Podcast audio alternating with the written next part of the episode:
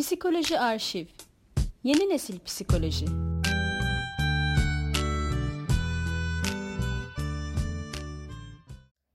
Merhaba, ben diyetisyen ve psikoloji öğrencisi Gizem Altıntabak. Bu podcast'te size sıklıkla karşılaştığım ve bazen beni de etkisi altına alan bir durumdan bahsedeceğim. Instagram'daki sağlıklı beslenme akımı.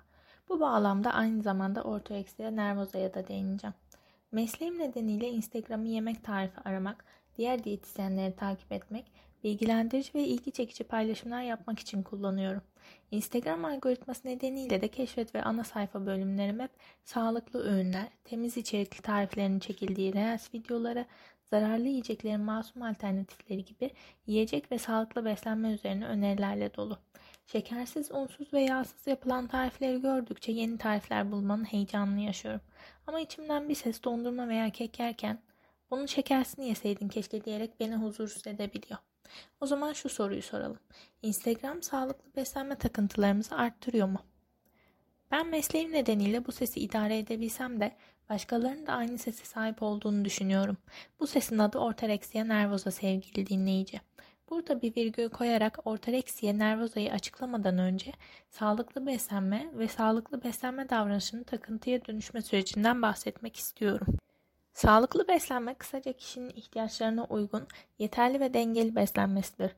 Sağlıklı beslenme davranışı en genel haliyle fiziksel açlığa uygun saatlerde ve bedensel ihtiyaçlara uygun enerji ve besin öğelerinden oluşan bir beslenme düzenidir.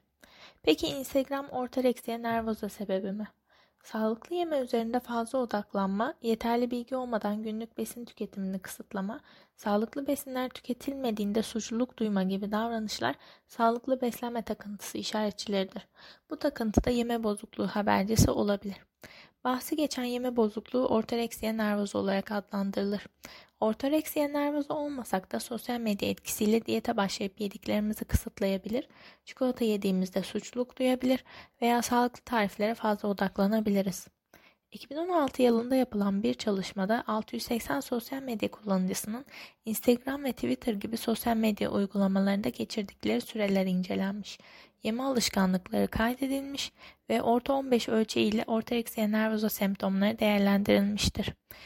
Çalışmanın sonucunda Instagram kullanımı arttıkça ortoreksiya nervozaya eğilimin arttığı görülmüş. Yani Instagram kullanımının artması sağlıklı beslenme takıntısının artmasına neden olabilir. Sağlıklı beslenme davranışının takıntıya dönüşme ihtimalini ve Instagram'ın bunun üzerindeki etkisini konuştuk. Peki sağlıklı beslenmenin takıntıya dönüşmemesi için ne yapabiliriz? Sağlıklı besinler tüketmediğinizde suçluluk duymayarak, Instagram'da yapılan paylaşımların öneri niteliğinde olduğunu unutmayarak ve sağlıklı beslenme üzerine paylaşım yapan kullanıcılar ile kendi beslenme düzeninizi karşılaştırmayarak sağlıklı beslenmenin takıntıya dönüşmesini önleyebilirsiniz. Ayrıca beslenme düzeninizde 80'e 20 kuralını uygulayarak dengeyi sağlayabilirsiniz. Bu kurala göre beslenmenizin %80'i temiz içerikli ve sağlıklı besinlerden oluşur. Ama %20'si sık tüketildiğinde olumsuz etkileri olabilecek şeker, işlenmiş gıda türü yiyeceklere ayrılır. Bu kural sayesinde hem sürdürülebilir sağlıklı bir beslenme düzeni kazanabilir hem de belirli yiyecekleri yasak veya kötü diye etiketlemeden ve suçluluk hissetmeden tüketebilirsiniz. Umarım sizin için faydalı bir podcast olmuştur. Herkese sağlıklı günler Psikoloji Arşiv. Yeni Nesil Psikoloji